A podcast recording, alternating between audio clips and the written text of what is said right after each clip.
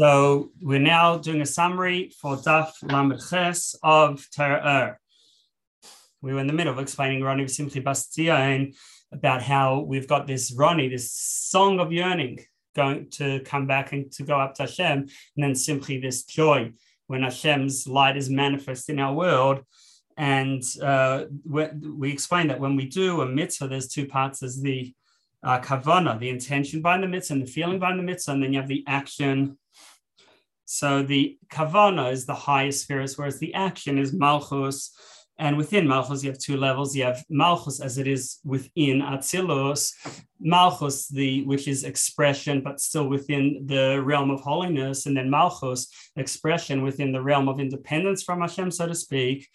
Uh, and where Hashem's presence is, is more hidden and disguised, and therefore has the concept. There's the concept of other, and uh, therefore Malchus, when it descends, is called Bas Tzion, the daughter of Tzion, whereas Malchus for itself is Tzion. Tzion means a sign and a seal because it's a, a sign for Hashem. It, it, it is a sign for what is higher, and also the seal, seal on the end of it.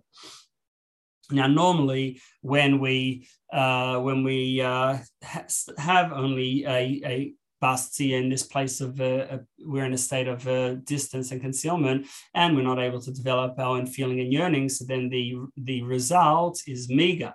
Whereas when Mashiach comes, it says Rani v'simchi bas Tzion. You can uh, sing and rejoice, uh, daughter of Tzion, because uh, we uh, even even though we're uh, we're coming from a place of darkness, but the bond and union with Hashem can be very powerful and great. It says that uh, when we uh, have bittul to Hashem, when we're nullified before Hashem, so then we uh, become like part of Hashem, so to speak, that we can say that uh, we can say that uh, I'm giving you rain, or like it says that uh, the Shekhinah speaks through um, Moshe, and this is the state of Mashiach, and then it will be Ish Vish that man and man is uh, born there, meaning that there won't be any weakness, there'll just be strength, which is uh, hinted in the word man as opposed to uh, daughter. And this is the idea of Hanukkah that we light specifically in the outside and specifically by the opening Pesach, which Pesach hints on uh, the, the opening hints on the Malchus and uh, and even outside the opening beyond Malchus into the lower worlds because we want we can uh, refine and elevate them. And that's why in Baal HaNisim it says that the menorah was lit in the courtyards not in the inside of the base of English but the courtyards. What does that represent? Going out into the external into the low, lower um, realms. Next maamar, Mi K'Hashem. It says, Who is like Hashem? Who, on one hand, he uh, ele- he elevates to sit on high, but on the other hand, Mashpili Liros, he descends down to see in the heaven and earth. So there's two things, like we've said in previous Maamarim here, that are called the lamp. There's Ner of Mitzvah, Ner of the Neshama.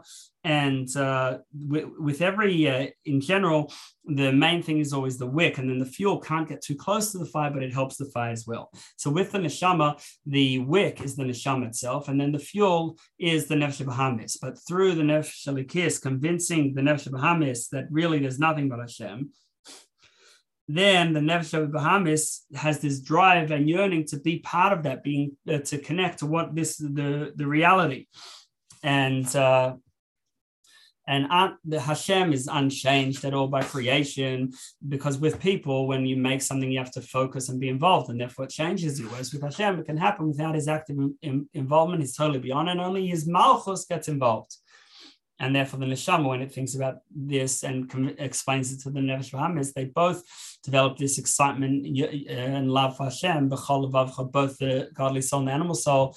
And uh, then the uh, animal soul becomes like the oil that also helps the wick burn for longer and a nicer flame.